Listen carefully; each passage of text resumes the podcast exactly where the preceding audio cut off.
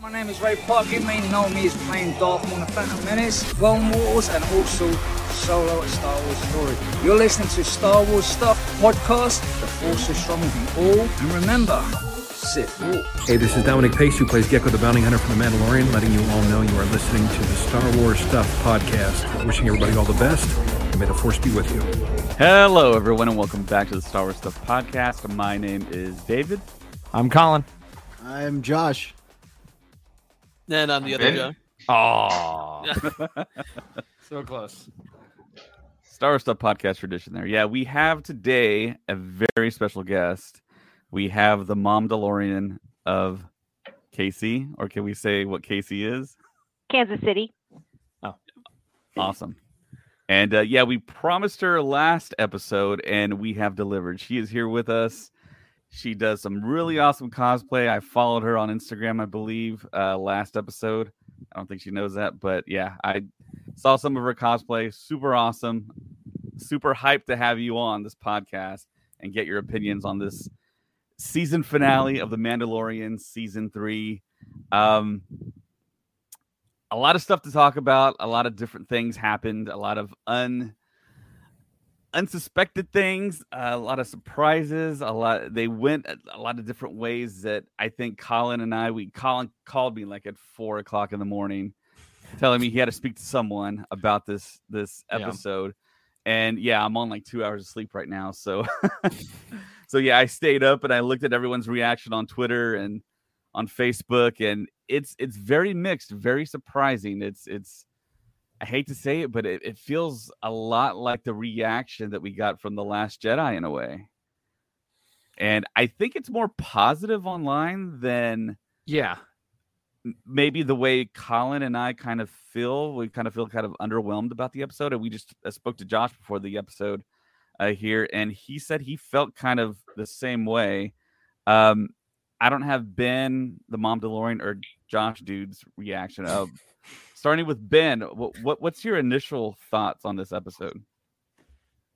I, I'm still very mixed. You know, I've had I've had maybe twelve hours to, to sort of to sort of think it over in my head a bit. You know, and it's still I, I can't land on I can't land on whether or not I like it or don't like it. I'm still feeling very mixed. I feel like I need to um to have another watch, maybe two. Uh, before I can actually make up my mind. Like there are parts of it that I enjoyed, you know, some great tension building in the in the first half, but I feel like maybe it just sort of fell a bit flat in the second. Okay. Mom DeLorean, what do you think? I loved it, but I also feel like I need to watch it like maybe two or three more times, because I think every time I watch it, I'm going to see more things and look at different different pieces that I didn't see the first time, because I was concentrating on, you know, the armorer or Bo or Din or Grogu, and now I just kind of need to watch everything around it and kind of soak up more each time. All right, Josh, dude. Uh, personally, I think it was more of a rushed finale than I would have expected. Uh, I felt this season as a whole was very slow. It felt like it, like you know, the few things that we got. Uh, drops for we never really got paid off in the end, uh, and so a lot of it kind of felt like these last two episodes were its own season almost, that they tried to really pack in instead of really make it feel like an entire season of story connected storytelling. Yeah, I kind of agree with what everyone kind of thinks about it. Um, Colin just told me a while ago that I G N gave it a super high rating, which was yeah. really kind of shocking. Um, but like uh, some some of you have said that I need to watch it again. Uh, I've only seen it once. I've seen a couple people's reactions. I've seen Late to the Party's reaction. It's a great reaction. Um, but yeah, um, Rick Famuyiwa directed it. Uh, he's an awesome director. I'm a big fan of his. Uh, he's done some really great episodes. He's also an executive producer. Uh, the action was really nice, uh, really intense. Uh, I, I love that part uh, about the episode.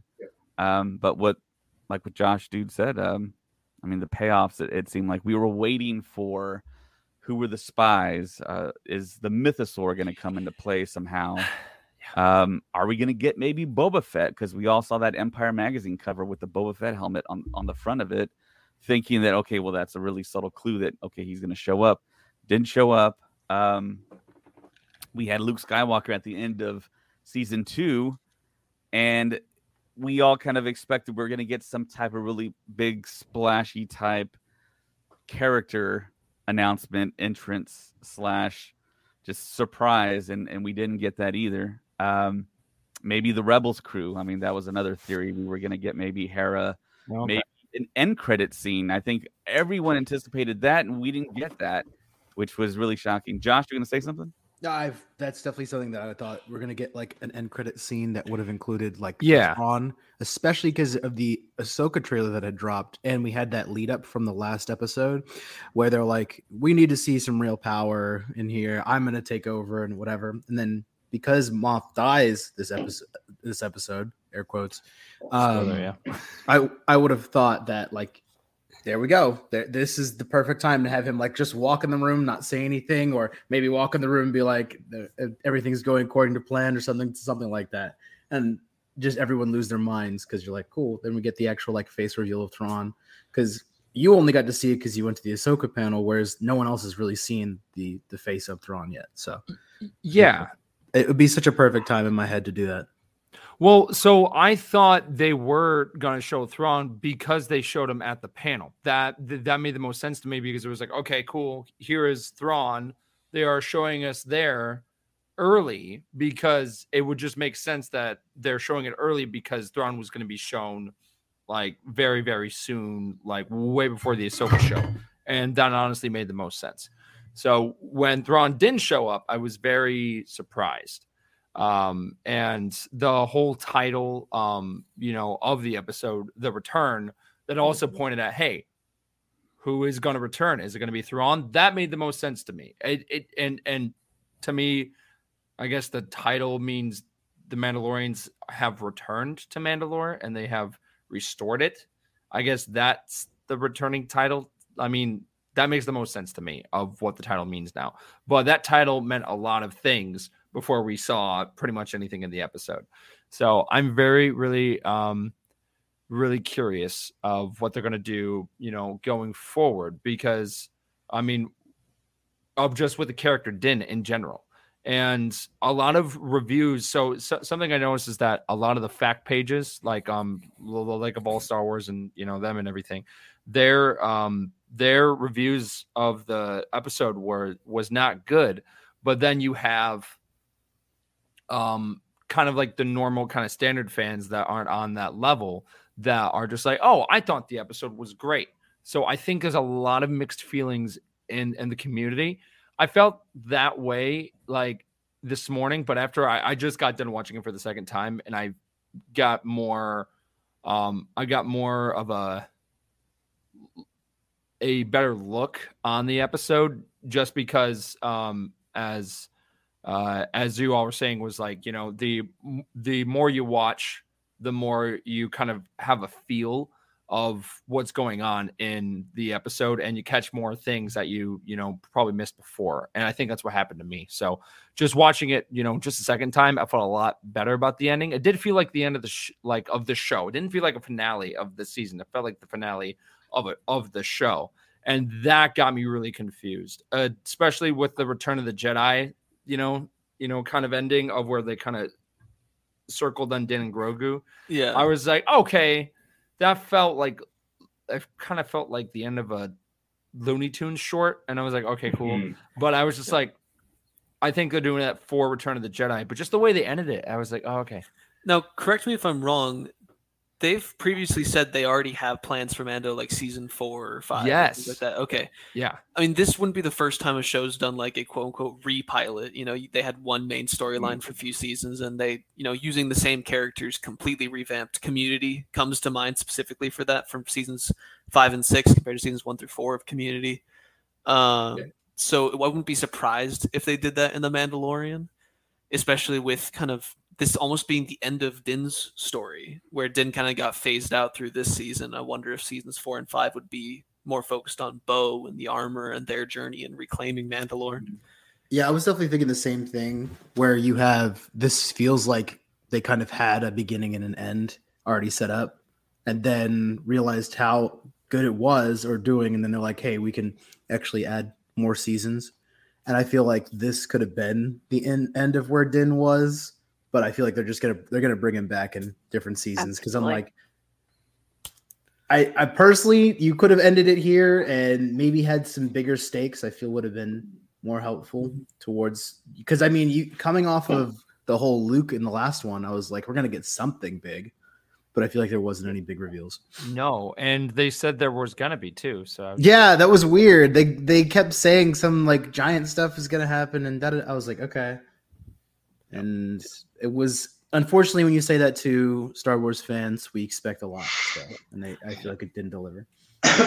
So yeah, it yeah it really makes you think. Okay, so did they pivot at some point, kind of like what The Force Awakens did when Harrison Ford broke his ankle? Did they totally change the direction they were going? Because Brendan Wayne is on record saying that we were going to feel some kind of way at the end, which made us think that maybe okay, well, Din, is Din Djarin going to die? Is is going to something like Din Grogu going to happen? Yeah, Din Grogu. So they also that's, you know, yeah, what what. What really happened? What's responsible? Is it the possible kind of pivot to where Filoni got awarded the climactic event film? Is that what kind of changed things? Was it maybe because Filoni was concentrating more on Ahsoka and not really concentrating as much on Mandalorian? Was it Pedro Pascal being on set physically on The Last of Us while The Mandalorian Season three was shooting and he was just recording voice? Well, I mean... there could be so many reasons for it. Um, we might never know. But, um, yeah, before we go any further, though, I do want to recognize our awesome patron support. Uh, starting with the purple tier, we have Chris Simpson, Kevin Leininger, Devin McCaffrey, Drew Peters, Sean Greathouse, and Zach Netzel. On the red tier, we have Fenrir five two six, Maya Morris.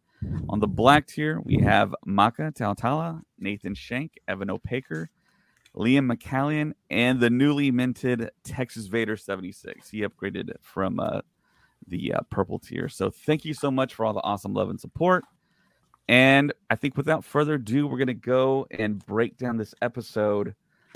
Five, I think ten seconds by ten seconds. That's what uh, Disney allows us to do here. So I'm going to share my screen here. And we're going to bring this up. Oh yeah, and, and and to me, I think the worst part is is that we didn't get any Max Rebo.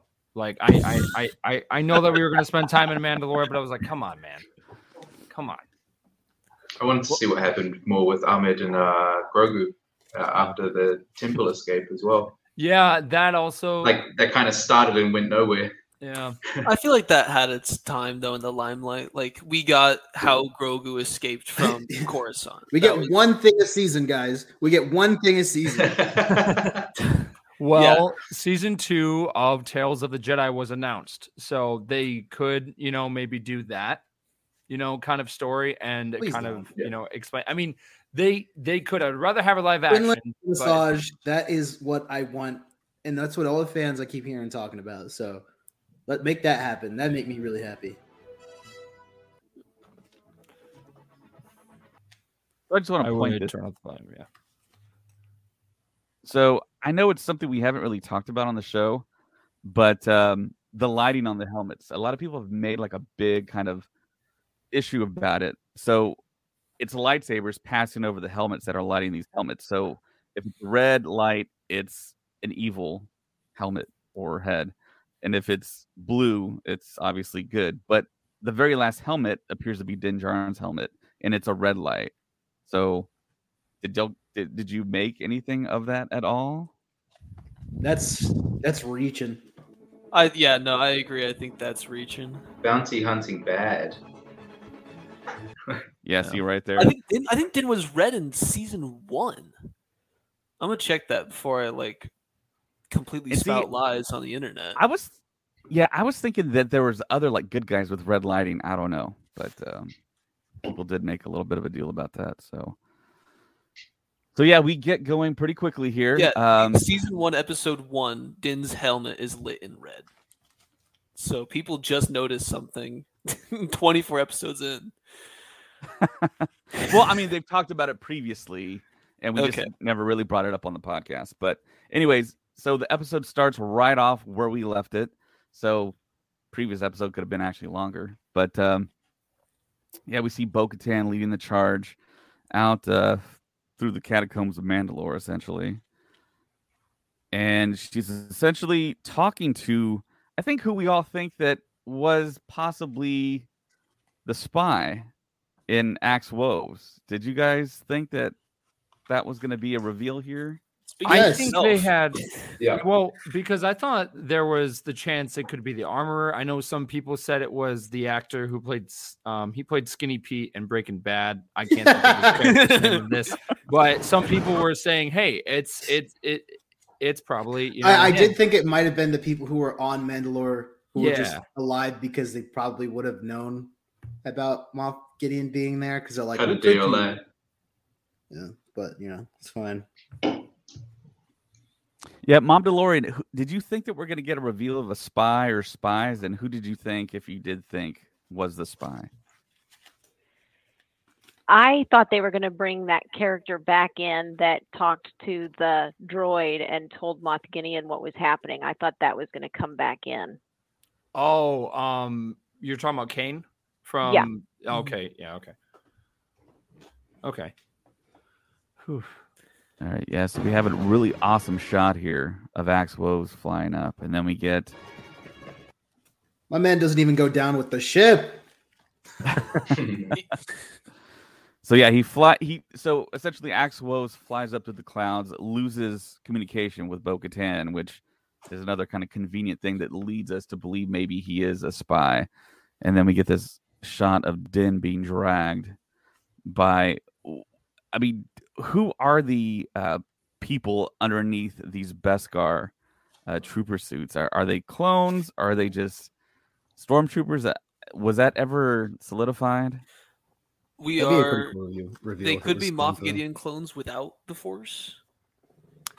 Possibly. Well, I know when they actually got hit, we didn't. You know, we didn't hear them sound like Moff Gideon. They didn't sound um, like Moff Gideon when they actually got hit or anything. So I think it was just, you know. One of them talks about dropping the shields as well uh, when they first didn't appear. Yeah. Since it didn't sound like them either. I think their design stood out more than who was under the armor. It's just the idea of a new classification. Yeah, Din certainly does put up a fight here. And Din hasn't been course, this formidable since season, like early season two, it feels like. I mean, I'm not going to lie. I think he's got, yeah, he's gotten his ass handed to him a lot in this season. Yeah, like, yeah.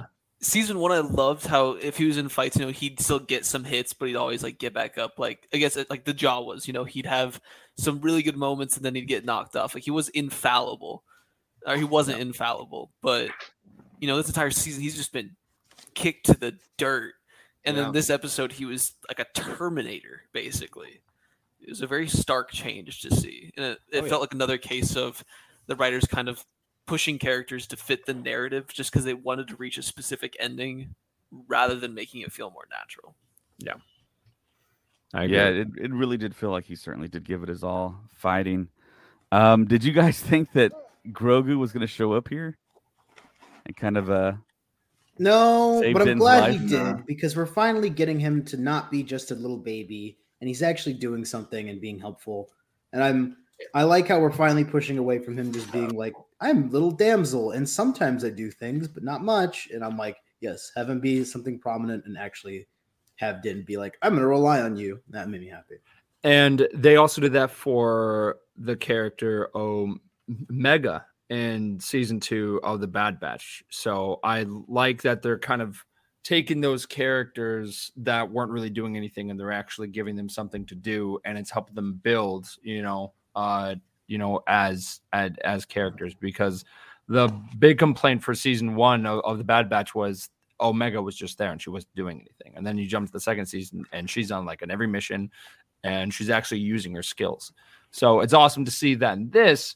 Grogu is, you know, you know, he's he's not in his pod. Like, he's actually doing stuff and he's using the Force and and he's actually fighting, like like full out fighting in this. So it's awesome to mm-hmm. see that.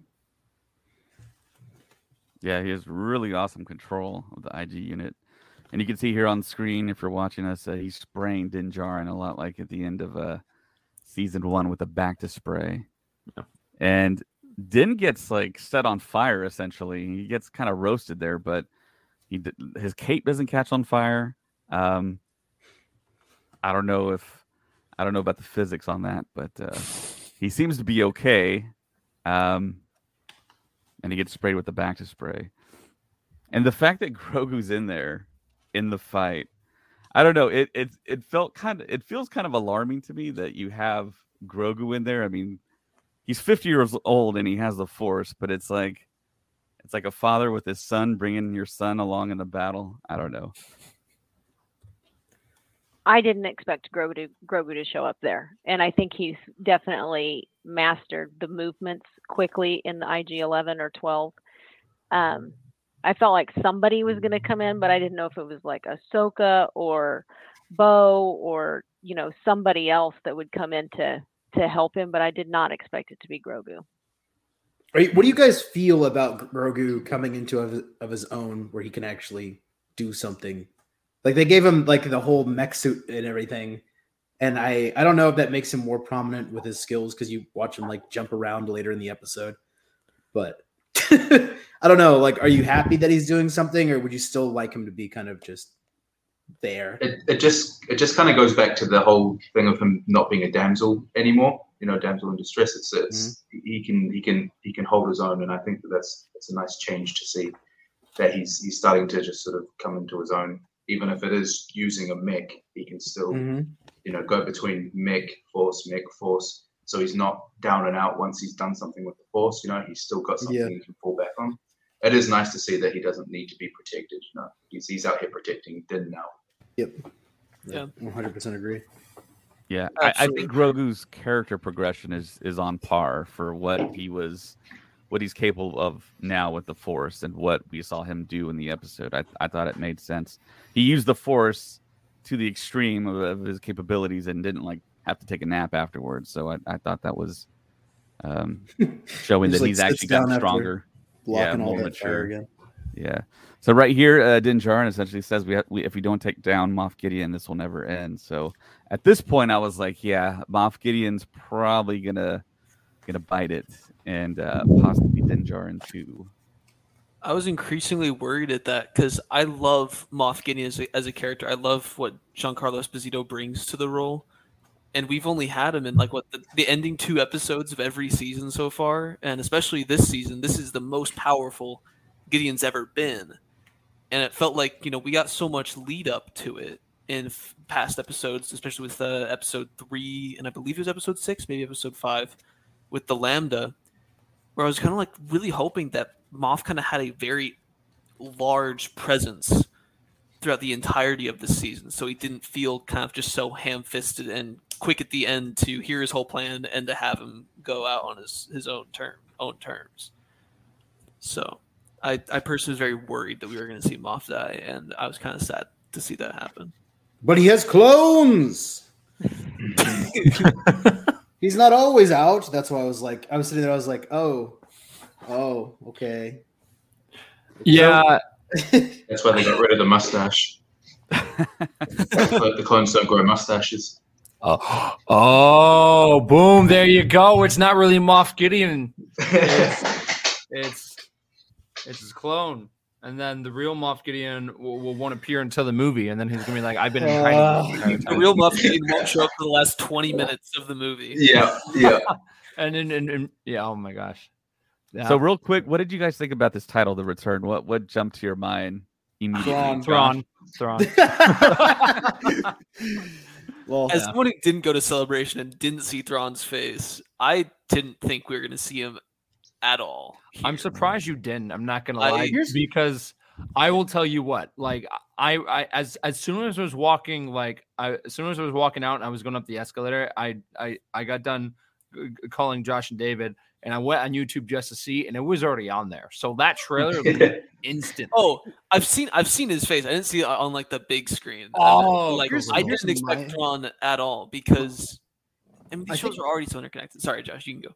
I think my main thing of why I thought Thrawn was coming was because of the giant Chekhov's gun they left in the last episode where They have the whole meeting with like Hux and all the people, and they're like, well, I haven't seen Thrawn, and he's just hiding, and da da da da da da, and he must be weak because he's not doing anything. I'm gonna take over. And I was like, okay, cool. So, in my opinion, this is what I thought in my head. He's gonna die, and then oh. at the end, you're gonna have an after credit scene where Thrawn like walks in and hails everyone, and then they're all like, Thrawn, yes, and he doesn't say anything, and it just like pans to his face. That's that's what I thought was gonna happen as our after credit scene. And the another reason is because we had that Ahsoka trailer drop and you don't see his face and it's just from the back of him. So I was like, everyone knows he's coming. He's going to be a threat in this, in Ahsoka. So why not just be like, this is the lead up. Ta-da. Instead of just making it Sorry. like, he's doing something. We don't know what he's doing right now, but he's doing something. We tune into Ahsoka to find out. It's like, okay, cool. Like I didn't, yeah, there's I totally no hyper build up. Yeah. And in that in that meeting as well, don't they literally say he's going to return? Like they use the word return. Yeah. Yep. So as soon as I saw the, the thing, you know, the, the title pop up, I'm like, okay, so they're, they're referring to the the meeting, uh, that whole scene that they inserted into the end of uh, beginning of last episode. So okay, here, here so, it comes. Yeah. So what they told you was true from a certain point of view, is what you're saying. Mom DeLorean, what did you think? I thought it was going to be either Ahsoka or Thrawn because they've had, you know, Din appeared on Book of Boba Fett and they've had Ahsoka come into The Mandalorian. Yeah. So I felt like they were going to make a tighter connection and try and get people who maybe not already be excited about Ahsoka, especially when we saw Zeb a few episodes back that really got you thinking Rebels. So I thought they were going to make a real tight connection to Ahsoka. Yeah. Yeah, because of that would also make sense as well because we had Ahsoka in season seven of the Clone Wars um, help Bo take the planet back. So it's like, okay, cool. She could come back in, in this final episode and, and do the same thing. It would just make sense. And then that would be a great way to be like, hey, guess what? I'm getting my own show like in August. So I feel yeah. like they, they closed every single loop that they could have kept going. Like, Darksaber, well, that's not going to come back up probably.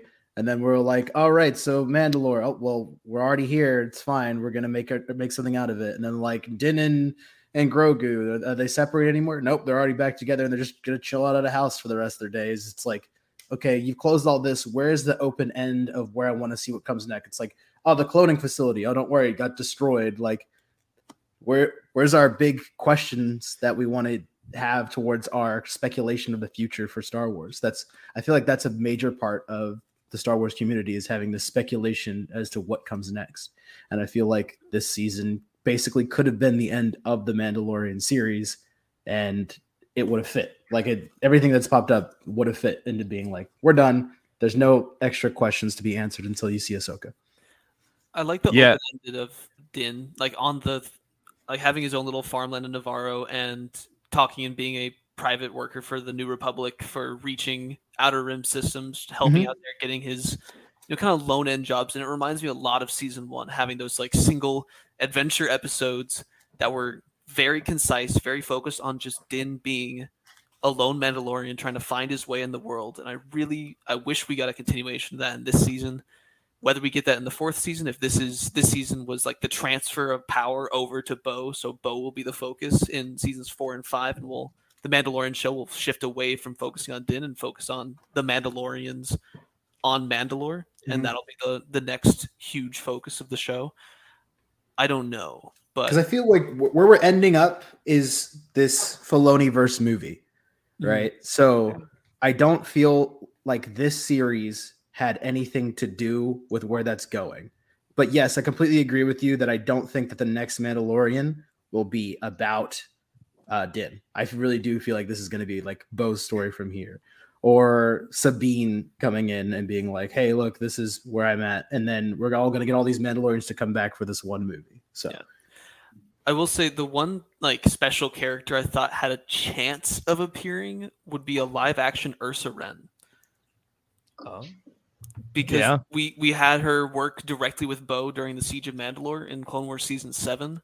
So I felt it'd be a fun, like, you know, if it's a quick episode ending, all the cards were kind of stacked already. I didn't see them shuffling anymore in the deck.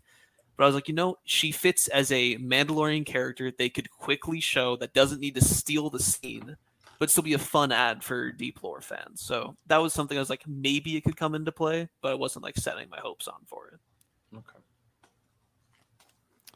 Yeah, this Facebook user here has an interesting comment. Using cloning to combine the best traits of multiple people enhances the importance of the Rey and Kylo's Force dyad in the sequel trilogy. In the words of Bo-Katan, stronger together. Do you guys think that we're still really kind of leading and and having story elements that lead up to the sequel trilogy? Or do you think it's a little bit more vague what they're doing? Because we all know with the cloning and the Project Necromancer, we're, we're assuming that's going to lead up to how they resurrected Palpatine. Do you think, I mean, the yeah. storyline is kind but of I mean, still following that with the reveal that the clones were Moff Gideon? I, I yeah, I feel like that's literally just answered that big question, because they're like, I that th- that villain dialogue, like that monologue, I just, because he's just like, and these are my clones, and I'm creating them to be able to use the Force, and this, and I was just like, okay, so now people can just be like, yeah, they're gonna get that information, and they're gonna try to do it with the Emperor, and it succeeds. So okay, like. Like I feel like that was all just kind of boom, there we go, and there's your answer. So I again I feel like that's another loop that's closed. So yeah, late we don't, to the parties here. We don't know what happened to uh, Doctor Pershing, because he's just you know mind melted somewhere, right. I guess. Like okay, and it didn't feel like anything that he had to. He doesn't have anything to offer in the future anyway. Like, that's it. That's just done for him. I'm like, okay. So does everyone agree with this here? Uh, Late to the Party says, feels like they put the Mando stuff to bed for now because Ahsoka will have nothing to do with the Mandalorian storylines, and they wanted to explain why the Mando characters have no need to show up. Well, you're going to have Sabine. Yeah. Well, no. I think they mean, like, as in, like, characters from the show The Mandalorian. Like, oh. Like not different Mandalorian characters, but that also... Um, I questioned that comment because um, you've got Teva that is part of the New Republic. So it's it, it would just make sense that he would show up in the show in some way, because he's not just about like the Mandalorian, you know, timeline. He's about the bigger threat. And yeah. Ahsoka is going to be, you know, about that as well. So it's going to be kind of adding to what of the storyline that they built up in the Mandalorian. I completely agree with that comment. I just feel like a drop of showing Thrawn would have been the only connection I needed to be like, boom, that's a that's a great connection. Let's have yeah. people speculating on who this guy is, or want to like dig in more to figure out who this guy is. Because a lot of people haven't watched Rebels or haven't watched the Clone Wars or don't have this kind of connection. And it's the main thing that they've been watching is The Mandalorian. So when Ahsoka does come out, is that going to be enough for people to be like, ooh, wow, a whole new show? Like, does this have anything co- to connect with Din? Does this have anything to connect? Like, no. But if you put the blue guy at the end, people will be like, ooh, who's the blue guy? I don't know who that is. Oh, he's going to be in Ahsoka? Oh, he's in Ahsoka. Oh, he's the bad guy of Ahsoka. Like, that's, I don't know why they didn't do that in my head. That would have been great marketing, yeah. Yeah, in my head, it just connects so well to having Thrawn be at the end of that episode, and he wasn't, so. Do you think there's a possibility they'll pull Mando and Grogu off the off the farm to come into Ahsoka and help with Thrawn? That's, That's what kind I of like the running joke, because it happened in Book of Boba Fett, where there's two episodes yeah. that had nothing to do with Boba Fett, and it was essentially Mando season two point five. So I think mm-hmm. the some of the jokes that were made were okay. So are we going to get Din and Grogu like somewhere just thrown randomly in the Ahsoka show? I thought that they're probably going to come back for the Filoni movie. Like, that's their yeah, main yeah. entrance back. Because because if Boba doesn't come back for this show, then I don't expect Din to be in Ahsoka. But I expect all of these shows to end up leading to this Filoniverse movie. Right, right. Yeah. Don't forget about Skeleton Crew, because that's also um, tied in as well. And and and yes, that is going to be like the Goonies, Stranger Things, you know, type vibe of of of of of a Star Wars show. But you have Vane the pirate from this season that will be appearing in that. So who knows? You might see, you know, you might see Grogu and Din kind of go on their own bounty and be like, all right, hey, you know what? He's wanted. And then he just shows up in that show. So I think we could see them sooner than the big movie that Dave Filoni is doing. I, th- I think there's that possibility. Um, but yeah, I just had a thought that Din is still going to be the focus of Mandalorian seasons like four and five and all that stuff, and they're actually shelving all the Mandalorians on Mandalore, and they're going to be held yeah. aside for the large film, and instead bring the Mandalorian to be a more small, small focused show. Because even in the description of this episode, it still said the Mandalorian and his allies. They're still referring to Din as the Mandalorian in the context of the show. So I can actually see him shelving all the Mandalorians and keeping them back. And then Din becomes a more connective player, like, you know, coming in to help with the New Republic and have a more adventure-based show in the future. I think that would make a whole lot of sense if they if they went that route. Yeah. Um, Return to where they started in season one and, and two of Mando, where, mm-hmm. like you said, Mando was going different places and we were seeing different, different people, different areas, you know, the Crate Dragon type episode. Yeah. yeah more exactly. Adventure of the Week type episodes. Yeah. And it'd be kind of odd because all of Din's like Western gear is gone. His classic Western pistol gone, armband gone, crest gone, all those are, he's much more kind of spacey now, especially in his new pistol we saw him have at the very end of the show. Yeah. Um, but just as a quick devil's advocate, I'm happy they didn't show Thrawn because I like it when my shows, like when everything doesn't feel like it's forced to connect to something else. I like it when they kind of feel like their own piece. I think in the long run, like eight years down the road, upon rewatching things that are always so incredibly connected, they feel a little bit, uh, they feel a little more hollow than at the moment. Yes, they help for speculation. They help for marketing in the current, but in the future, they don't work as well when looking back. Yeah. So back to the episode here. Um, we yeah. see one of the uh, uh, Mandalorians that was on Mandalore already, uh, leading the way to what is, we play it a little bit here. I like how it, it immediately picks up where we left off, though. That's something I can one hundred percent love, that it's just straight into this episode.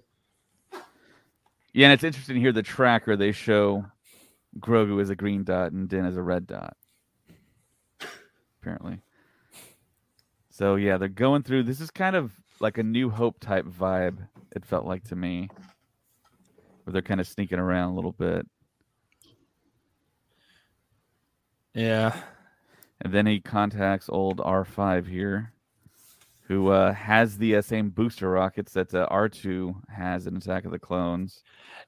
It's really weird. I mean, no, no, like, don't get me wrong, I love it, but it's it's it's funny to me that this one droid that was maybe on screen for like, what, like thirty seconds in A New Hope um, is now like the savior of Mando in this episode, and I just think it's funny. We're all about redemption arcs, baby. Yep. This one, yep. that bad they even gave one to Jar Jar. yeah. So yeah, R five scomps in and is in direct communication with Din Djarin and getting to, I believe, the scene where we see the shields. They actually just released um, this this Mandalorian's action figure um, today, and then R five for the Black Series. Axe Woves? No, no. Um, the uh, the person that was in charge the um, of the cruiser before it gets blown up. Oh yeah, yeah. The guy that has the new yeah, him, yeah. figure with like the silver pauldrons. That oh, interesting. Yeah. yeah, I wonder what his name is. I'm looking about. Mando. Mando. So at this point, I'm thinking all the way that Axe Woves is the spy. The the way he's acting, the way they're filming him, his dialogue. Mm-hmm. Every everyone needs to abandon ship. Maybe he's going to turn around and like basically kill all these and pick them off as they fly away. The Mandalorians uh, onto um, all those uh, Mando cruisers. So I mean, it's setting up perfectly for that. He does not currently have a name. It's only uh, the Mandalorian Fleet Commander. Huh, interesting. Yeah. Yeah, it's it's so cool how they just fly out and land. This this brings me back to uh, to the Clone Wars episode of where they actually do the siege. Yeah. Uh, so this is probably the closest that we'll ever get to a live action version of that, because I, I love that for the Clone Wars, but I could just imagine of how awesome that would be in live action as well. So, yeah. Yeah, just getting to see that in live action. I mean, it's it's incredible that we're here at this point. And so all these uh, Comrade class cruisers uh, fly through the clouds and somehow avoiding the TIE interceptors that fly up in the opposite direction. Whooshing. Wild. Yeah. I guess they can't really can't see each other in the clouds. That, and it's been previously said there's like the radar smoke and communications can't get through that layer, so... Yep, comms are down. Yep. And uh, here's where we get into uh, the video game portion of the episode. Mm-hmm.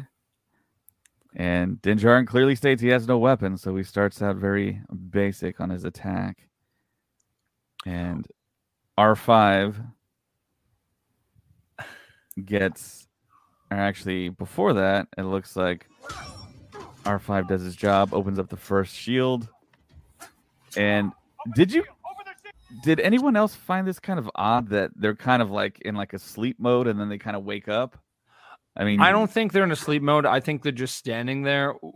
When you're wearing armor, um, uh, you like it, if you're just standing there, like it just, you can't see your face. You can't see any emotion. So I'm, I mean, they are, because I know on, on so many troops, um, uh, there's someone that I troop with that, that actually does, he does fixer. And, uh, and there's troops where, where like, he'll just stand there. He won't move at all. And people like think he's a statue. Like that's how still he just, you know, kind of sits there. So it, it, it sometimes it's just them just being on guard duty and just being like that. So yeah, Din Djarin goes through wave after wave as R five does his job and opening up the shields. And he picks up weapons along the way, just like in a video game. I would like to point out that the first thing that Hunter texted me this morning was, I want a mouse droid. um that was the first thing that he told me, so I can already see him, you know, just getting home from work, and that's the first thing that he does is go to his garage and starts doing research on a mouse droid. But yeah, that was funny. Yeah, Late to the Party says those guards are probably like the Buckingham Palace guards. Yep. Ironically, yeah, Colin Johnson and I were there. But yeah, uh so there was a person uh in my area in the five oh first that has a mouse droid, and it and it has, I think, the chassis of uh, one of those like heavy duty R C cars, and it was just flying uh, all over the convention floor. So, and always love to see the mouse droids back in, in something. Call back to the O T. And with the little police lights too. I thought that. And was I think cool that's that. New. That was yeah. not. An, I was like laughing at that. Get out of here. Yeah. So yeah. What do you think of the mousy. Whole shield thing with the the Spartans? What the is your with profession? The electric electro staff thing, that the, the whole traitor joke. I was like, I was yeah. waiting for it. I really liked like the added scenes when, like, you know, Din knocked the guys off because there's obviously no railings in Star Wars, and he'd like reach for the gun and he'd just miss it as the person careens yeah. down. There's some nice. It was a very you ha- you knew what Din's goal was. You understood the stakes, and it was very, very well done to make sure the audience was always set in what was happening. We always knew what the next enemies were, what he was currently fighting, where the direction of the scene was going. It was very well choreographed and very, very well shot. You really think that they would have learned their lesson too about the whole not having a railing thing? Like I, I'm, I'm, I'm just saying, because of there was that one scene in I think season two, right? Of of where they're on Nevarro and they're about to blow the base up, and then um, what's the name was like, like I'm not going out there. They have no railing out there. I, I, I don't feel safe. Yeah.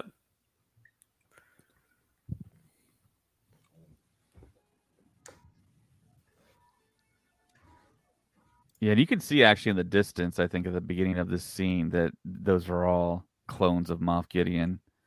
So were they always clones of Moff Gideon? So even in like last season?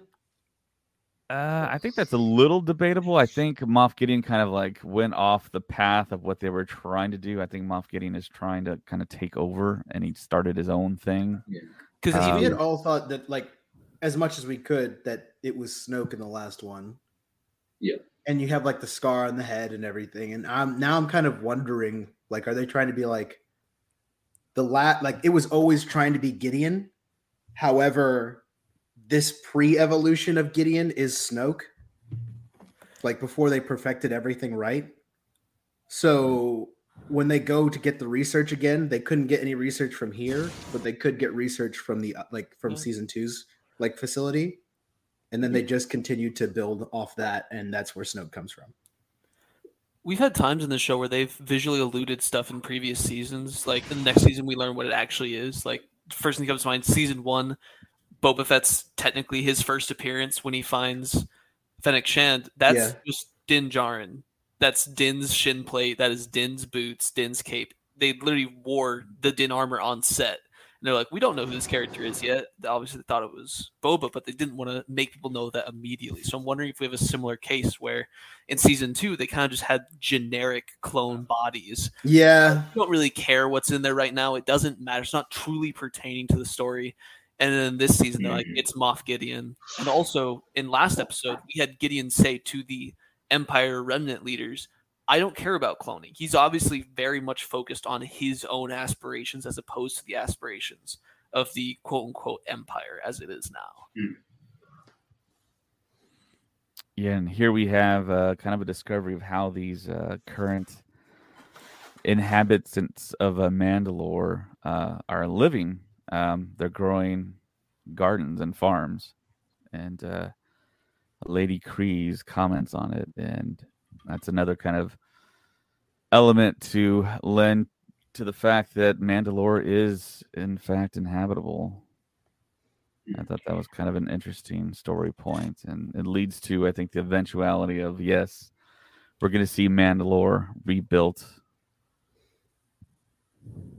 But for these Mandalorians who were there, how did they not see Moff Gideon having traffic coming in and out or whatever? Because clearly he was in those caves doing the cloning and so forth for a long time. How did they not see that? That that's another reason why I thought like would be revealed, because of the whole spy situation.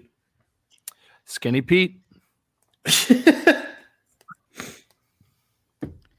Another awesome shot of them flying out. I wish I could play it a lot longer, but uh, we'll get taken down. Yeah. And yeah, just an awesome shot of the armor finally using her jetpack, flying alongside Bo-Katan. Yes, but how did she fly with her tongs directly at her side and her skirt not flying around? How did she get the fur wet in episode one and nothing bad happened? Uh, that still bothers me. There's no way my fur is getting wet, so... You know, no.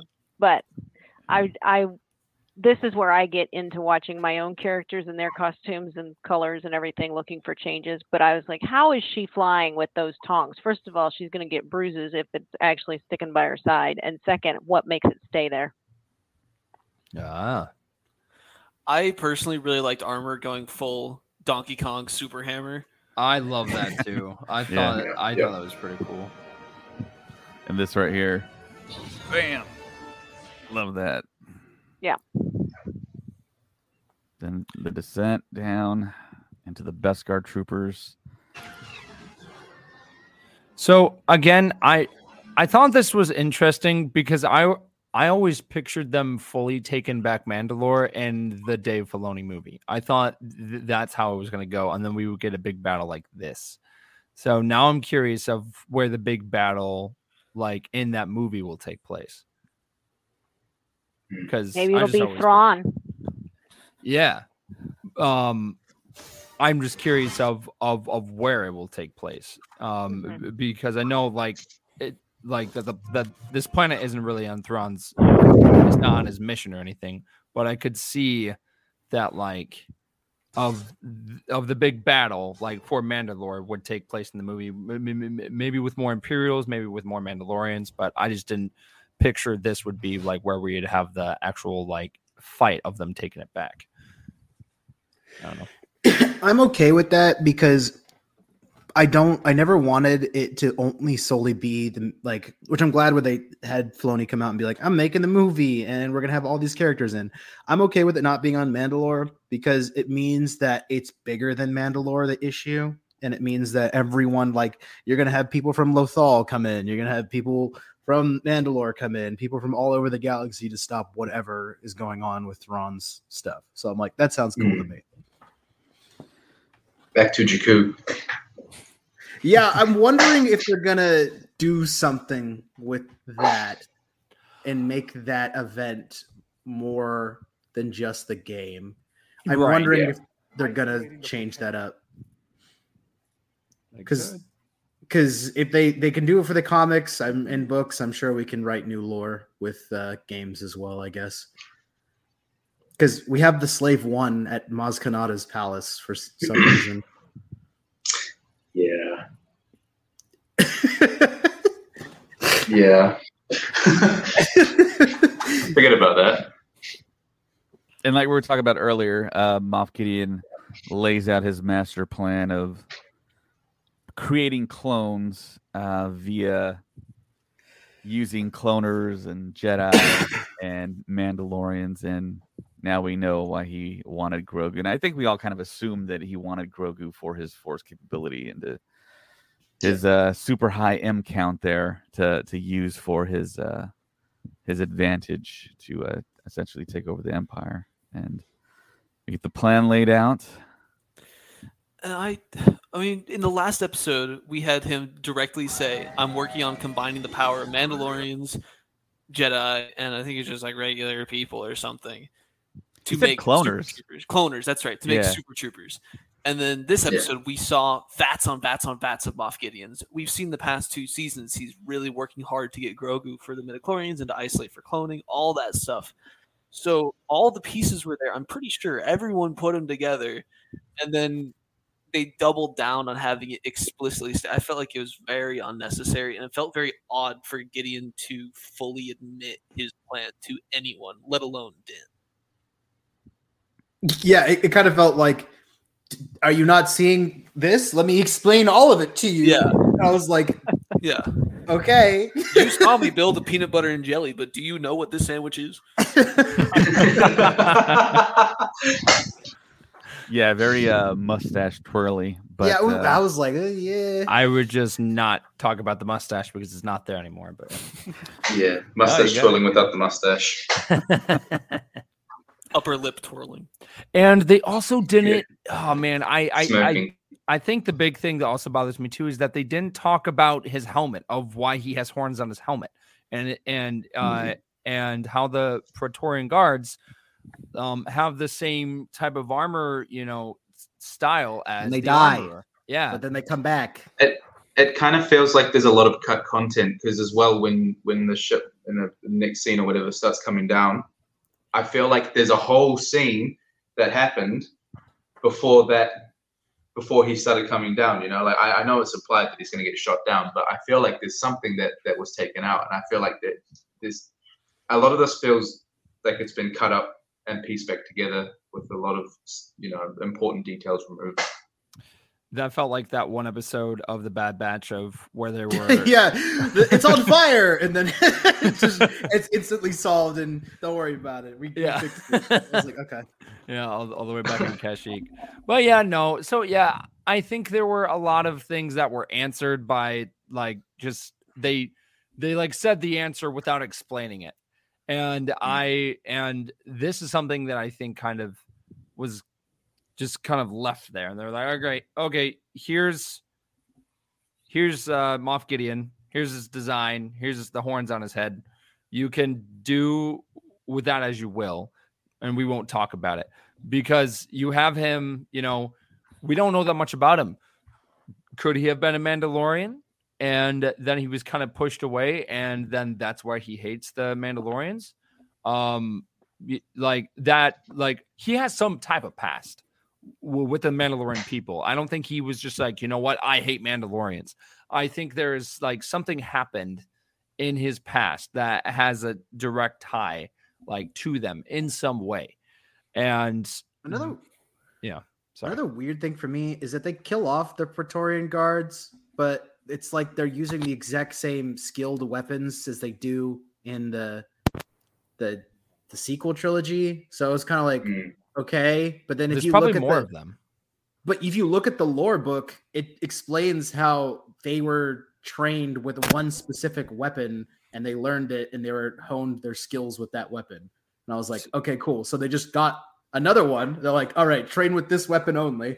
And uh, if you're good enough, we'll add you to the Praetorian Guard.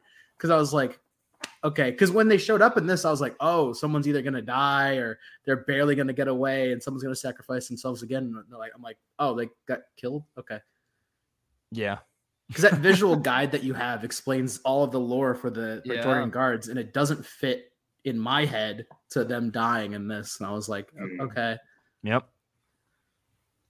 Yeah, uh, bringing up the, the concept of the horns, I know there's been a lot of speculation. Um, I actually wanted to ask the Mom DeLorean what her opinions were on the horns on the armorer's helmet and on Moff Gideon. Do you think there's any type of maybe connection? Does it go back to Maul? Um, do you have any idea? Maybe you've done more research than us uh, in regards to the horns on the helmet? Well, I think ultimately we'll see some connection between the armor and Maul at some point for the horns. I don't get the connection or foresee a connection between the horns on uh, Gideon and okay. and those two connections. But I think because they've always had the horns on the armor and it, they're a little bit more visually, at least, and I know he's in a very dark space, but visually you've seen those from the beginning, and I think that was the tie to Maul or the reference to Maul for for all the seasons. I don't I don't know that they'll draw that connection with with Gideon, or I personally don't. Yeah, I'm, I'm thinking back to the horns in, in animation. They were like way bigger and more pronounced. Um, You could almost consider what's on top of the, the helmet for Moff Gideon here not to be horns. They just look almost like look like triangles in a way. But I think I think the reason is it just looks cool. I, I don't think there's any backstory behind the horns with Moff Gideon. I think there is backstory for the armorer though. So I don't know. I, she might be like just a Zarbarak in general, because we see that like yeah. if if Grogu can join, then any species can join. Right. So, yeah, that's that's also a possibility. I, I actually thought that it was going to get to a point where they would all remove their helmets and we would get like a whole shot of all these different species underneath these helmets. And I was like, that would have been cool to me. Yeah. Um, I'd also love to see different helmets of like people underneath the helmet being like different species, so that the helmet has to be made in a certain different way. Because we haven't really seen that through any of the other ones. Yeah, we since we were at uh Star Wars Celebration Europe in London, Josh, did you see? I think maybe maybe they weren't there, but I've now seen on like Facebook posts a uh, a Togruta Mandalorian helmet where it covers the uh, the montrals or the horns at the top. Oh, yeah, yeah, I think we did. We saw a couple of them where it like has a cutout for different pieces. Like we had one for a um, a Twi'lek as well that I saw. I, I, I know our friend Side does that for hers too. Um, but yeah, no, like, I mean, I would love to see that. I would love to see uh, um, just different species, like, you know, th- that are Mandalorian, because in Legends, they actually had some stormtroopers uh, as well that were um, not just humans. They were different alien species too. So I would love to see them kind of bring that kind of back into canon. Yeah. yeah. For the armorer's helmet, I wonder if it actually doesn't have a connection to Maul, and it's just a, in like in our terms, a medieval design. You know, her her helmet's a very Spartan-looking helmet, and she's previously said just in this season, all of her armor, the armor she makes, the armor files, I guess, that she has are ancient. That's why these Mandalorians in the covert have very different armor styles than the one with Axe Woves, with Bo, that are more modern Mando armor styles. Din's stuff is, in fact, ancient designs. So I wonder if that's just the armor's helmet. She's just wearing a very ornate classic helmet that was a lo- here long before Maul ever came. That would be a really good explanation of that of that style. Uh, this Facebook user brings up uh, kind of what we've been uh, talking about this whole time here uh, in regard to the spies. So was there any other relevance to Chapter twenty-three's The Spies? We knew of one spy, but this episode didn't seem to reference anybody else turning or being a spy. Did anyone get anything from that um, other than it's, it was just Katie O'Brien's character, Elia Kane? Hmm. I mean, to me, that's kind of lazy writing. If it was just Kane and it wasn't, you know, any Mandalorian that was with them, and it was misleading and it made us think, and that's great. And having theories is great, but it's just like, I don't know. I feel like if it ended up being the armorer or, or it ended up being uh, one of the Mandalorians that has been on the planet for a bit, that would have made the most sense to me. But if they end up revealing like, oh, we were talking about Kane being the spy, then that would have been like kind of hiding in plain sight. And we're like, okay, fine. But it's just like, it made sense for the armorer to be the spy because we see Moff Gideon show up in that episode and he's got the horns on his helmet. And then you see the Praetorian Guards come out and they look very similar to what the armorer's helmet, like the, mm-hmm. um, the uh, kind of shape of the helmet. So it just, it kind of made sense. Uh, but you know, again, it could be hiding just in plain sight, and it, it, it and it ended up being Kane. But yeah, I feel like as well it, it could just be incredibly lazy to call it The Spies and have the spy in the first two minutes and no other spies. You know, it's like call that call that The Spies. Call uh, episode three was it? Call episode three The Spies. You know, don't don't call this one The Spies. It's like they they got the titles mixed up somewhere. Hmm. Yeah, it's possible. Um, so yeah, we have uh, three of the uh, Praetorian Guards that Moff Gideon ordered, and we all know from last episode they're pretty deadly, and it, their weapons do pierce Beskar, as we saw with Paz Vizsla. And these Praetorian Guards, I think, look a whole lot better than the ones we saw and got in The Last Jedi. And I think we're going to see some people cosplay as these in the five oh first. Uh, yeah. Yeah, I think we're going to see an uptick in that. Mm-hmm. Yeah, one hundred percent. And then you've got and, Grogu coming on through. Yep, Grogu to the rescue. And yeah, I was very nervous throughout this whole sequence when Grogu shows up. And I was just like, man, thinking about all those people talking about, man, maybe Din Djarin doesn't make it out. But then the Praetorian Guard all concentrate on Grogu here and kind of go at him, slice him right in the stomach area. And then we all know the trick onto the lighting there. And um, what's funny is, is if you look at the captions, he's laughing while he's doing some of this stuff. Babbling. Well, that kind of takes us... Um... Grogu panting. Well, that kind of takes us back to when we would see Yoda fight during the Clone Wars. Yeah. He would, like, yeah. you know, also be doing the same thing when when it was, like, a serious fl- fight. He would, like, and he would just be kind of jumping from drawer to drawer, like, taking them out. So, so yeah, we still get this really awesome battle in the air. That was a great shot of uh, the Darksaber going through the back and through the chest. And we have the uh, confrontation I think we were all kind of anticipating here with Moff Gideon and Bo-Katan. Moff Gideon brings up surrender or fight because we all know the story that Bo-Katan told uh, last episode about how she actually did surrender to try and save the people. Then Moff Gideon turned around and still killed everyone anyways, attempted to.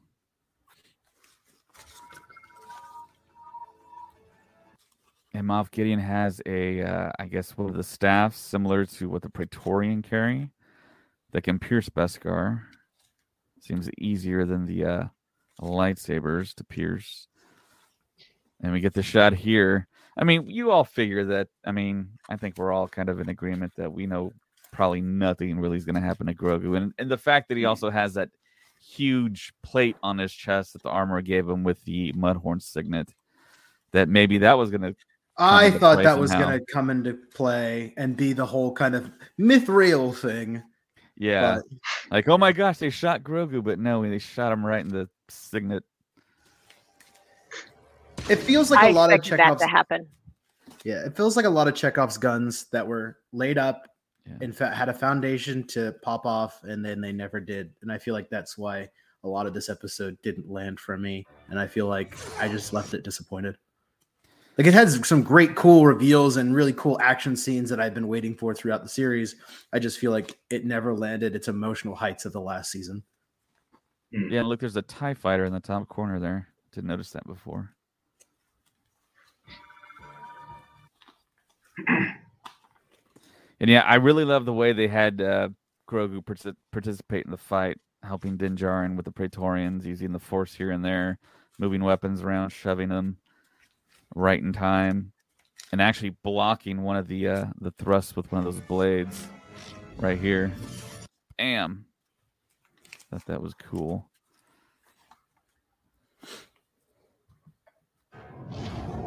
And uh, Colin's favorite maneuver being executed here.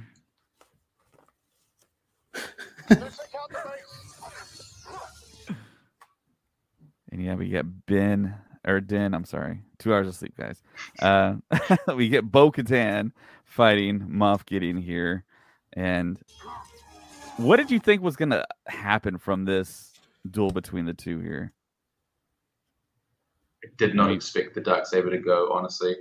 I feel like it was it, it's been such a focal point of the show. I did not expect it to go. That, that to me was a complete shock. Yeah, and it, it, it, really it felt like God. It felt like it was along the lines of seeing the, the razor the razor crest being blown up. Mm. It's like, wow, you just got rid of a an iconic thing in Star Wars. The Darksaber arguably this one, is though. yeah, is way more iconic than, than the razor yeah. crest. Because you know now we have the N one, but what's going to replace the Darksaber? You know the uh, the thing about the Darksaber though is because it is a saber, they can like if the Kyber gonna get a cross guard Darksaber because Cal, it's now Cal's cracked crystal. Yeah, so they could just you know put it into a different hilt. Um, that's the you know the easiest way to you know kind of still have it around because you know you have the Razor Crest that got blown up. That's gonna be a lot more difficult to put back together. Put a leather strap in the middle of it, and then it'll be fine. Oh, okay, yeah, yeah. Just to use a bunch of uh, tape and yeah, all good. Oh, get Cal I thought Kestis they were going to have he'll, it. He'll fix it.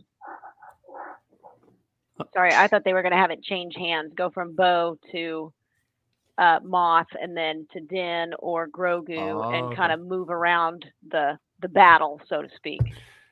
Kind of like kind of like what they did in um, Captain America Civil War of where they kept kind of tossing the shield back Some, and forth when they were fighting Iron Man. Something I thought that they would have done is have her kind of like have to make the decision on whether to help someone or lose the Darksaber. Like it's got like to fall off the edge and no one's ever going to get it back again. Like, and she's yeah. just like, but that's, that's what got all of us together. This Darksaber. And then she like, loses it instead. And then like helps like the Mandalorians instead and goes, you know what, like the, the saber doesn't mean anything. It's like what I do with the power I have or to save people. And I'm like, okay, cool. Like you're, you're an actual leader. You don't need a saber to be an actual leader. Good, cool. But they didn't do that. Yeah. I automatically just thought once I saw the, uh, the casing crushed, they're going to maybe do something different with the crystal inside. It's, um, it's a very unique lightsaber and a very unique properties. So, and right here, I actually kind of thought once Bo's helmet got removed, I was like, oh my gosh, is she going to be like for like a split second? I was like, is she going to be beheaded here?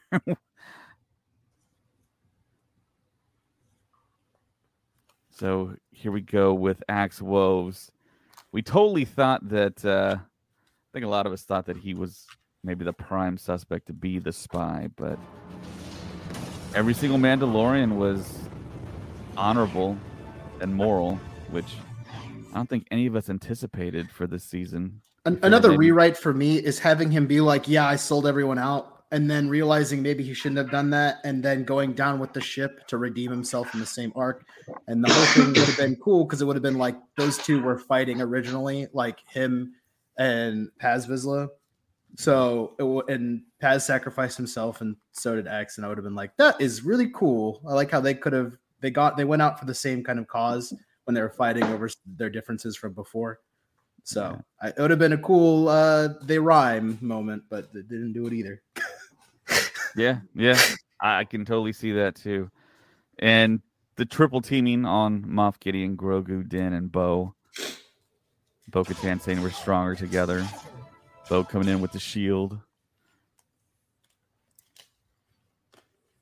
And then Grogu using the force to get rid of Moff's staff. And then Din sliding in. It's pretty cool. Cool. Yeah. Again, we yeah.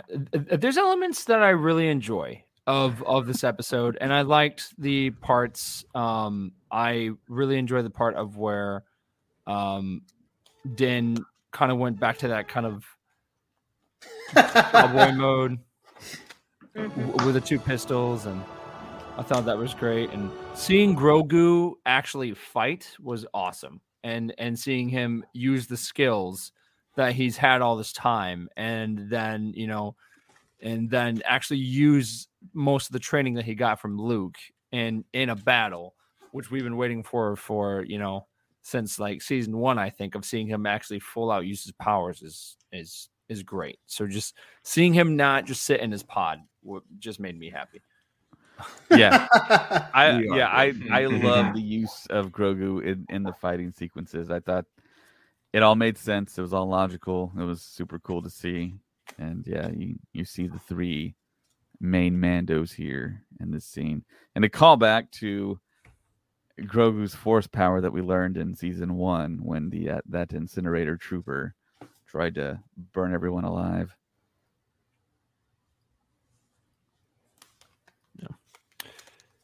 Do we think Moff Gideon died? I think there's going to be a clone of him come back, honestly. Yeah. I feel like they could pull like a Force Unleashed of where like the, uh, yeah. Because of that, honestly, just would also tie in everything happening with like, you know, with Snoke and the Emperor and all that. And yeah. um, I guess he maybe that. Then we can get the somehow Gideon returned line. Oh. Yeah, jeez. I also, I, I think maybe that was that maybe wasn't the real Moff Gideon. Maybe that was the clone, and the real Moff Gideon was somewhere else. I, I could totally see them doing that. Actually, twirling his mustache. Yeah, exactly, exactly. Yeah, or we could see Moff Gideon kind of like horribly scarred, like Anakin Skywalker. But Moff Gideon's suit was like highly mechanized and motorized, mm. and so we don't know what other features it has. Maybe he had uh, fire resistance built into it too, so maybe it was just kind of like he knew that there was only one way out, and he took it and uh, pulled like oh, a Kino Roy there. Kylo Ren voice changer too. Yeah. So maybe in Mando four, he ends up like they set this up, right? We have to get rid of Moff Gideon or this will never end. Well, if he's not really dead, maybe he's coming back and searching for Grogu again. Yeah. I wouldn't doubt him coming back and then having the new Empire be ruled by Thrawn and him being like, I set all that up. I did all this work. And them having oh, a like Rogue One. Yeah, yeah. Like a, you shouldn't be able to take over the Empire. I should. Mm. I should have been the heir to the Empire. Yeah, I was gonna say you don't, you just don't get rid of Giancarlo Esposito like that, but uh, I think they kind of did that. He went out the same way Gus did. Yeah. Yeah, I was gonna say, have you seen Breaking Bad? But uh, admittedly, he wasn't as big a star as he is now. He kind of blew up from that show. So that's true. Literally. Yeah. And here we see uh, Jimmy Kimmel's nephew get baptized in full. Gotta love the helmet from Hasbro.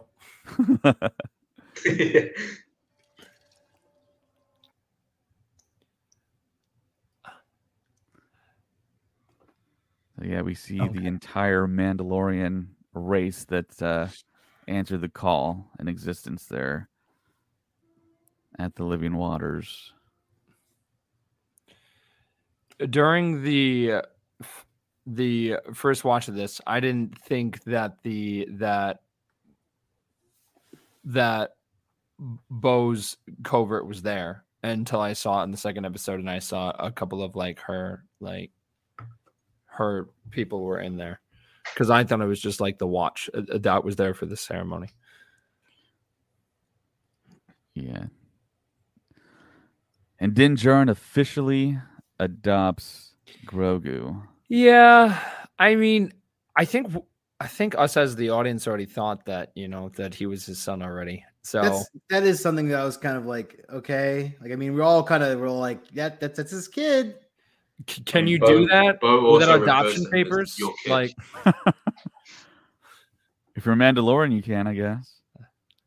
And the other thing that was kind of interesting was that the armor kind of gave Grogu a new name and didn't call him Grogu Djarin, named him Din Grogu, which goes against what we've seen in Mandalorian tradition, recent Mandalorian tradition, because we all know Tar Vizsla, Paz Vizsla, and then with the Ren clan too, that it's it's the last name that gets passed down, not the first name. But we've all seen, in even in on our world, that some uh, people, their first name is actually their last name when you hear it being spoken or written. So that was something that was kind of unique. So do you Din Grogu sounds because... better than Djarin Grogu? Is that or Grogu Djarin? Well, Grogu Djarin, yeah. Yeah. Well, but isn't Din, Din, Din Grogu sounds awesome though? Yeah, isn't Din what he brought to the clan, right? Because he also came in and took somebody else's last name, we think, when he came to the clan. So maybe Din is more his bloodline, that she carried that on for Grogu. Yeah, that makes sense. Yeah, that's a possibility. I loved what they did here with the armorer, though. I mean, clearly she continues to be in high regard, and mm-hmm. she... still is bringing forth, you know, what can and cannot happen, but she's allowing and in, not necessarily encouraging, but if you give the good debate, she'll follow it. You also hear the, the surprise in her voice when Din was like, I am going to adopt uh, Grogu. You actually hear like the kind of shock and surprise in her voice as well. So Um, seeing her have more emotion in this season was also very cool to see, because of she was kind of she was not in season two at all, and um, and seeing her come back in Book of Boba was great, and seeing her have, you know, more character development and and and this season made me happy, because she's a very interesting character, and we don't and and we even by the end of this we still don't know that much about her, mm-hmm. so. I would love to see more, you know, stuff in the future, um, because I think that she's a very intriguing character, and I think having more um, kind of different plots, you know, kind of separate from from the show, The Mandalorian, would be very interesting.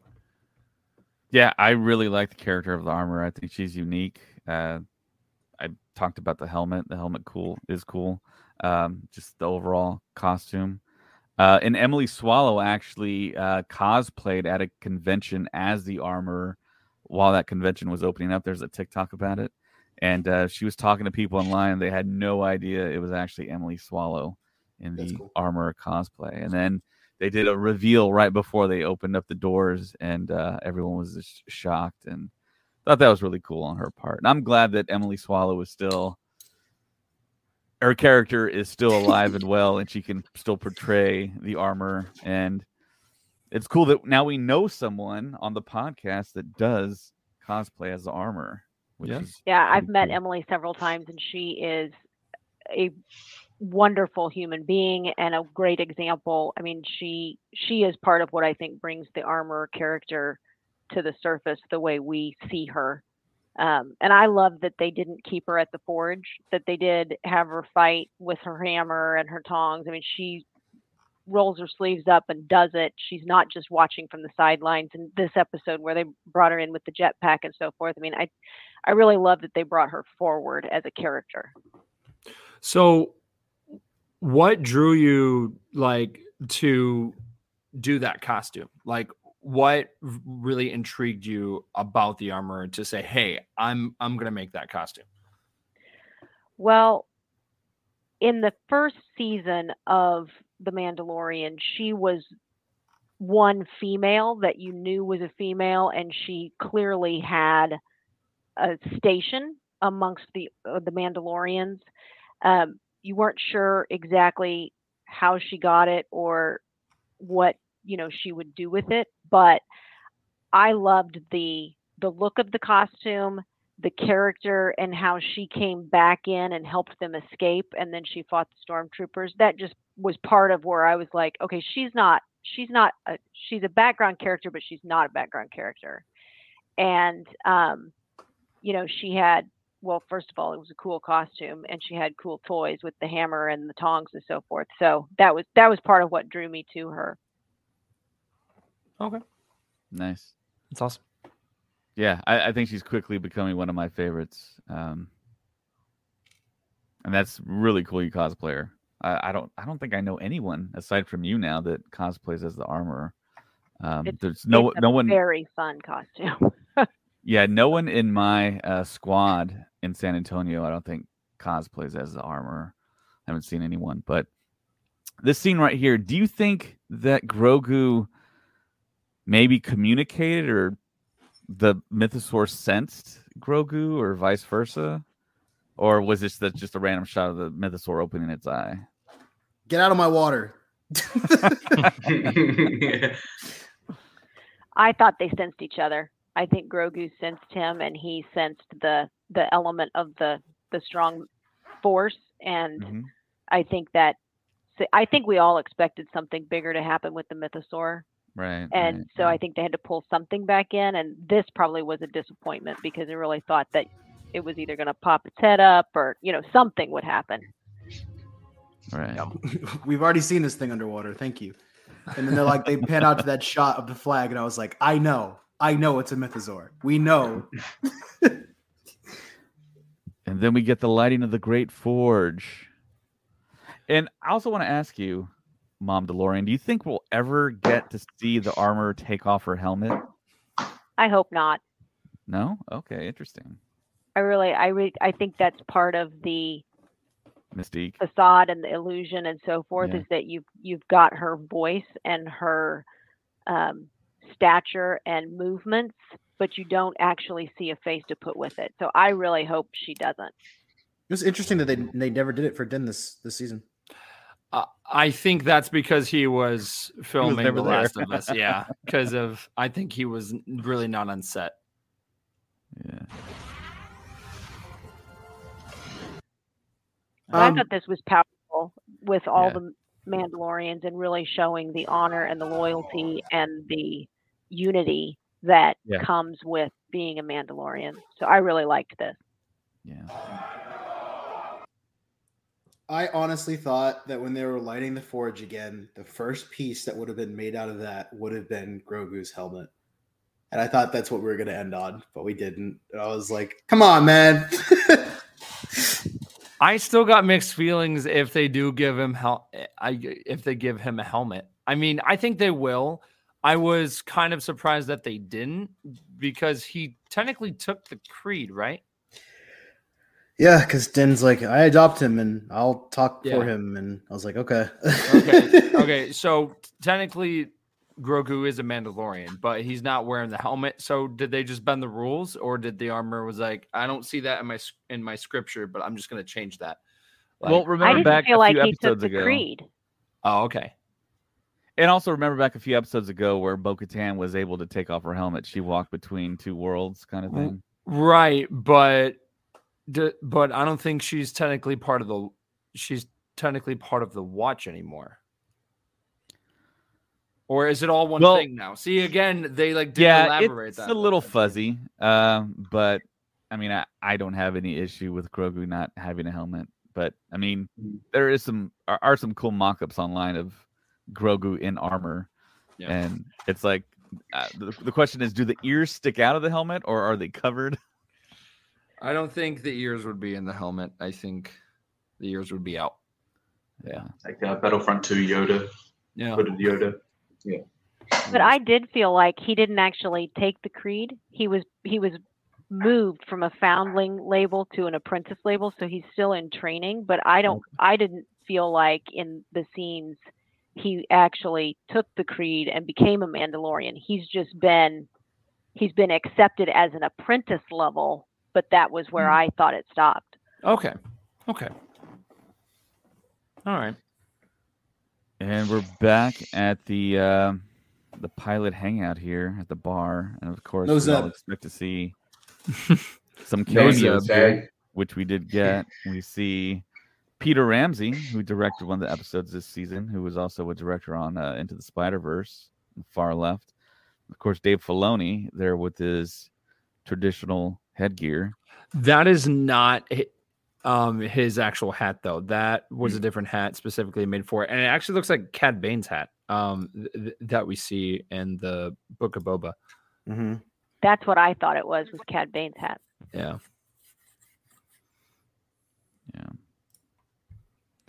And here we can see all the trophies at the top, all the buckets. And we see an old I G head laying around there. It's one of the trophies.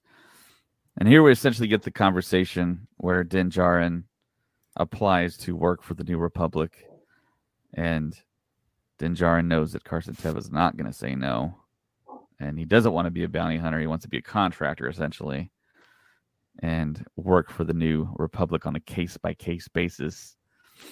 And here you can see that really cool bomber jacket that um this actor said that he got to keep. Every I think everyone got to keep their bomber yep. jackets that were specifically made for them, but for some reason they didn't let Filoni keep the hat they made for him.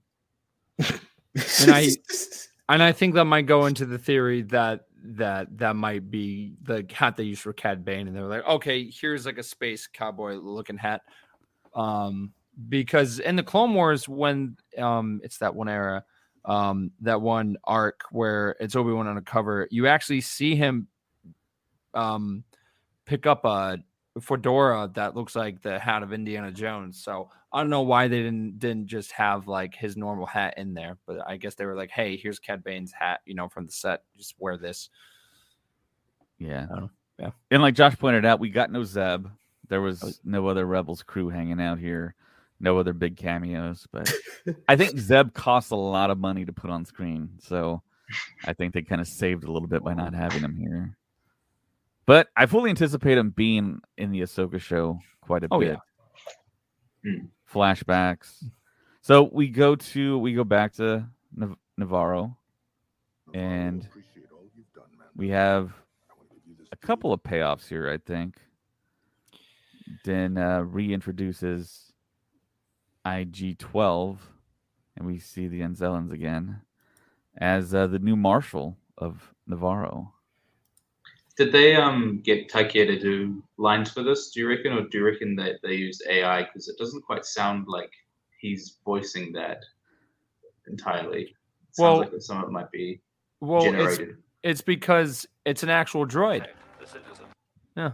Oh, I get that, but it's still Takia voicing it. Come on. Yeah, yeah. I know. It the re-speecher technology like the that Lucasfilm James has. L. Jones.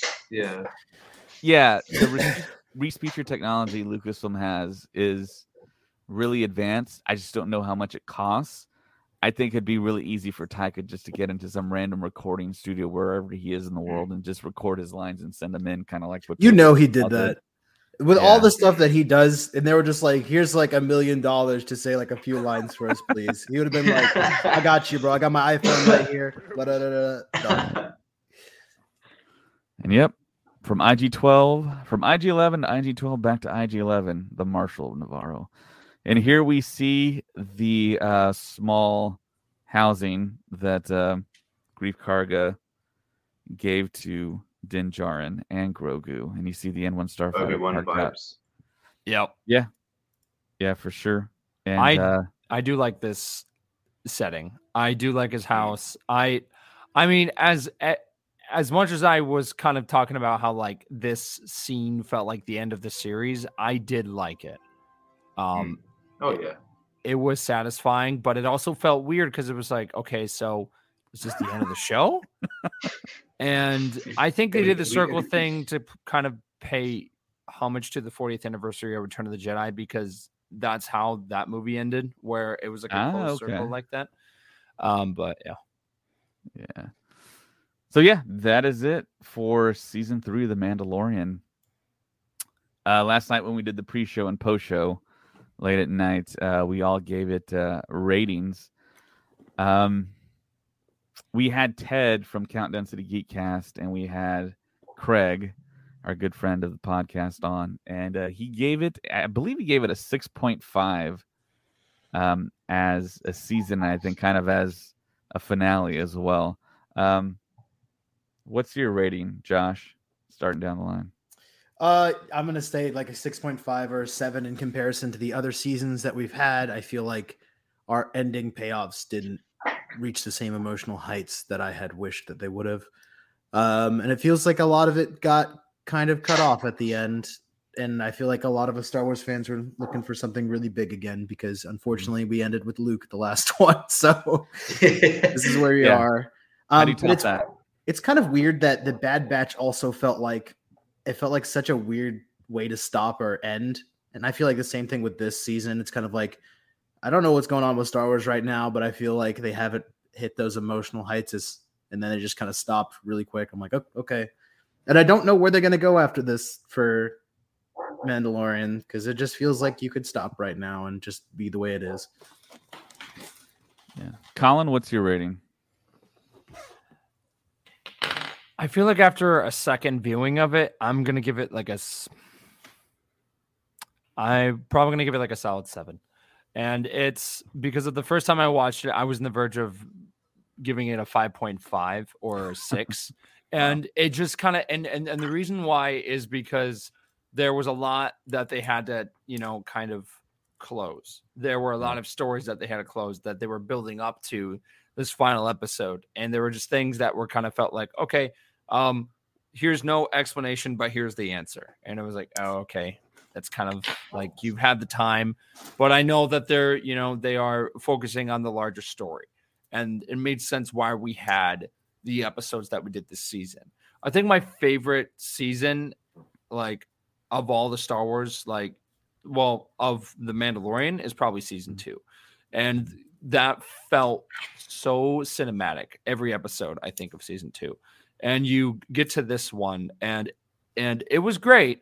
It just, I felt like something was missing halfway through. And I don't know, for me, it kind of felt like it was possibly because the, to me, the music is a big thing um, for any Star Wars project, and not having Ludwig be on there full time doing the music for it threw me off. And they reused a lot of the themes from the old seasons. So that's one thing that threw me off for this entire season. But for this episode, I, I give it a solid seven. Nice. Ben? I think for the season and for this episode, I'm going to go with a six. Um, that is subject to change, though. I'm still, I, I still don't know exactly. Like that, that's a very loose six. I don't know exactly how I feel about the episode and the season as a whole just yet. It's been, it's been up, it's been down. It's, you know, it's. I've had some very different reactions almost every week. It feels like it's, it's, it's some. Yeah, I, I, I don't know. I don't know how I feel uh, at this point. Um, but uh, that that is definitely subject to change. I'm going to give it a, a, a watch through, just try to get all it all out in one sitting and see how I feel after that. So it is subject to change, but I think now I'm going to set it a solid six. All right. All right. And finally, the Mom DeLorean of Kansas City. What were your thoughts? You know, I would give it an eight overall um, because first of all, I'm very biased. I have both the armor and Bo-Katan costumes. And so every show I had something that I really could sink my teeth into and get excited about, especially when they worked together or had scenes together. So that carried me through quite a little bit. But at the same time, you saw new new animals, new scenes. Um, you got the Rebels back. You got Zeb. I mean, so I really think there was a lot that did come together. And I also feel like too many of the shows were rushed. I would have liked some more time to spend in each of the scenes and connect things a little bit more. I think the last last week's episode I felt like was more cinematic than the others felt like. The others felt like you kind of started and you finished really quickly. So I would have liked to have more time, but um, you know, being able to see the characters more and all the new Mandos, the different costumes and ways in which they did the different Mandos, um, I felt like that was was very. Um, I thought that was super. I agree. Yeah. I wish yeah, it was as far more as my rating goes. Well. Sorry. What was that, Ben? I just wish that there was more Gory and Shard as well. I would have loved to see more. Oh, Gory and Shard, yeah. More, I, I just would have liked more pirates than we actually got. I was so hyped for the pirates. Yeah. Skeleton Crew, don't yep. worry, they're coming. Hondo, um, please. Yes. I feel. I feel like if Thrawn showed up, I could at least say it didn't live up to the same heights as season two, but we still did get something great. But it didn't happen, so now I'm kind of just puzzled and kind of stuck in that middle kind of feeling.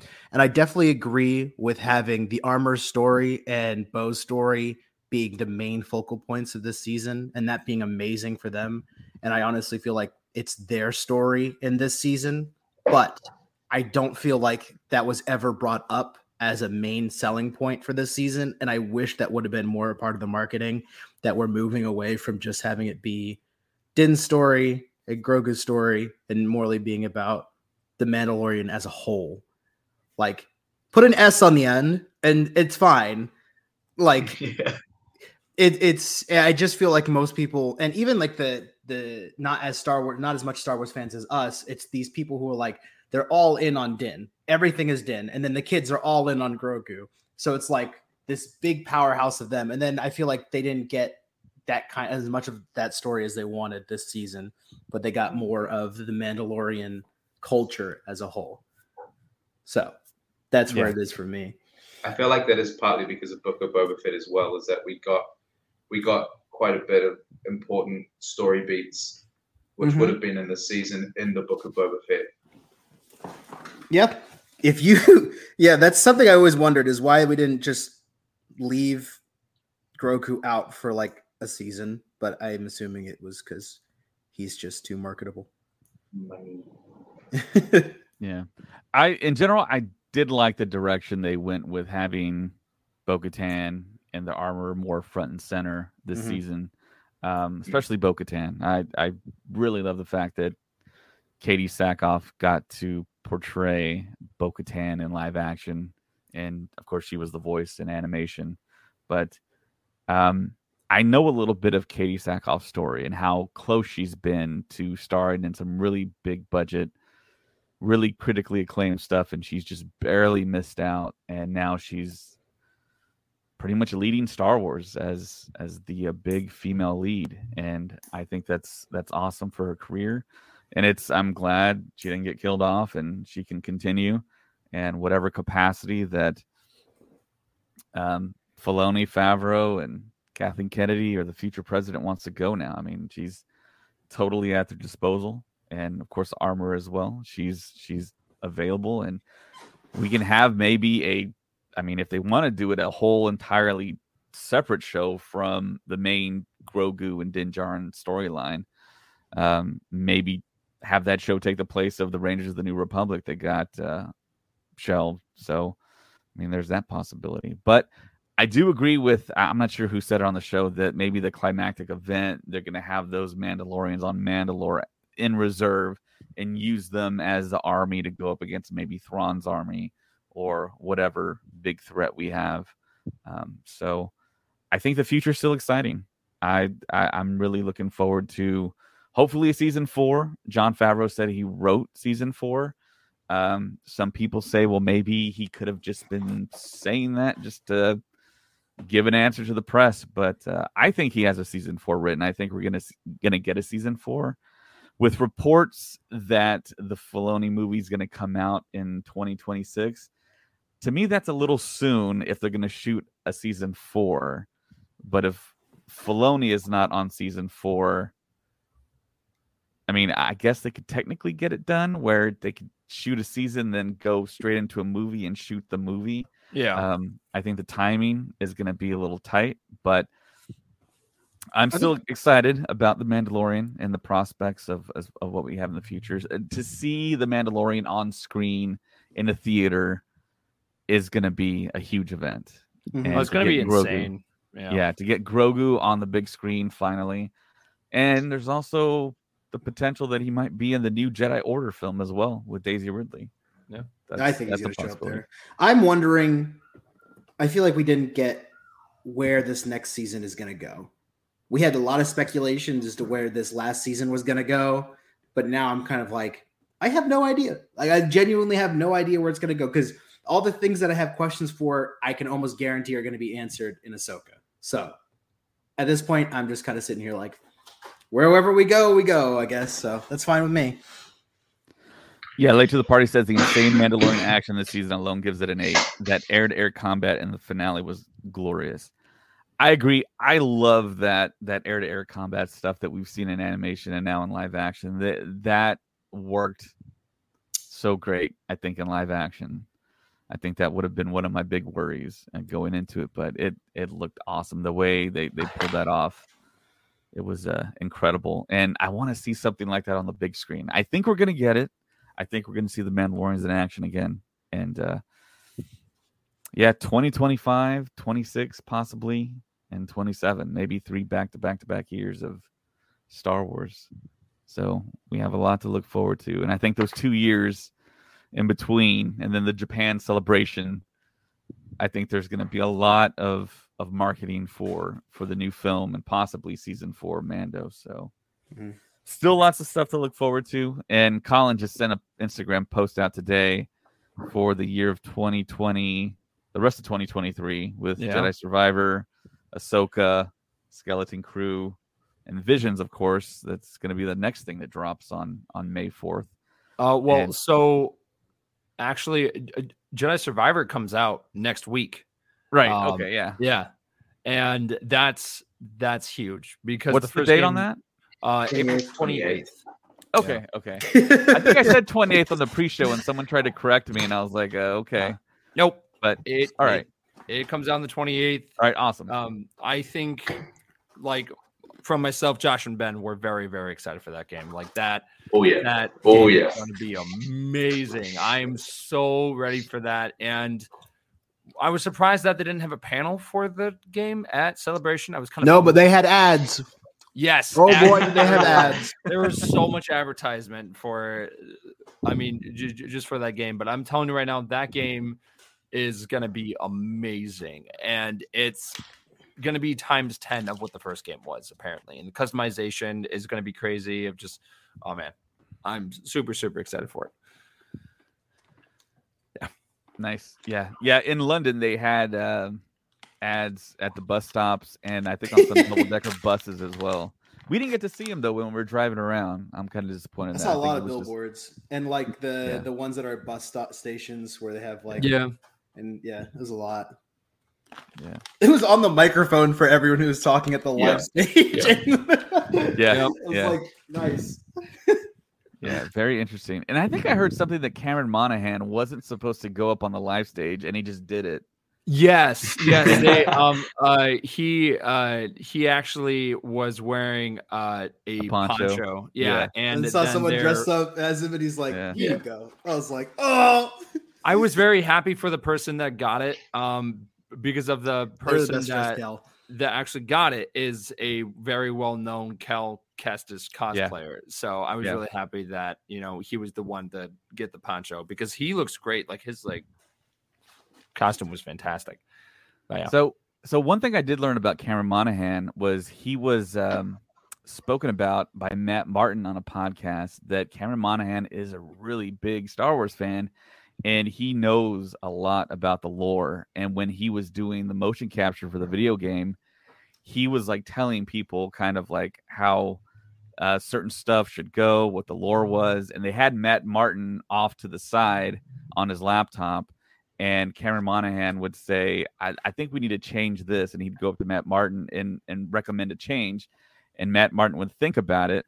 And he would say, yeah, yeah, that, that does make sense. I, I think we could do that. And he would like get the approval that way. So cool. I think we could put Cameron Monaghan along with people like Sam Witwer. All right, and... get him on the podcast. Yeah, definitely want to try and get him on the podcast. But uh, yeah, I mean, he, that's just another actor that's totally into Star Wars, that's in Star Wars, and should have a live action, either T V show or film, involving Cal Kestis in some way, shape, or form. I think that would be one hundred percent agree. Really great. Um, yeah, yep. So, yeah, that's pretty much all I got. Uh, we're at the hour forty-five mark. And, um, yeah, that's uh, Season three of The Mandalorian. I want to thank our special guest, the Mom DeLorean of Kansas City. Thank you so much for joining Thanks for us. Having me. And, um, yeah, I and I think... everyone would agree with me. We we'd like to extend our invitation uh, to you to uh, join us on future podcasts if you want to. Oh, thank you so much. Yeah. Absolutely, this was great. Yeah, yeah. I, I think you're probably one of the coolest moms I've ever met. So, uh, well, thank you. So yeah, Josh is very lucky to have you as a mom. Yeah. Not this Josh, the other Josh. Yeah. Thank you very much. No, I'd love to. Love to spend more time with you guys. Thanks so much. Yeah, definitely, definitely. So, yeah, for uh, the Mom DeLorean, Ben, Colin, and Josh, my name's David, and may the Force be with you. Always.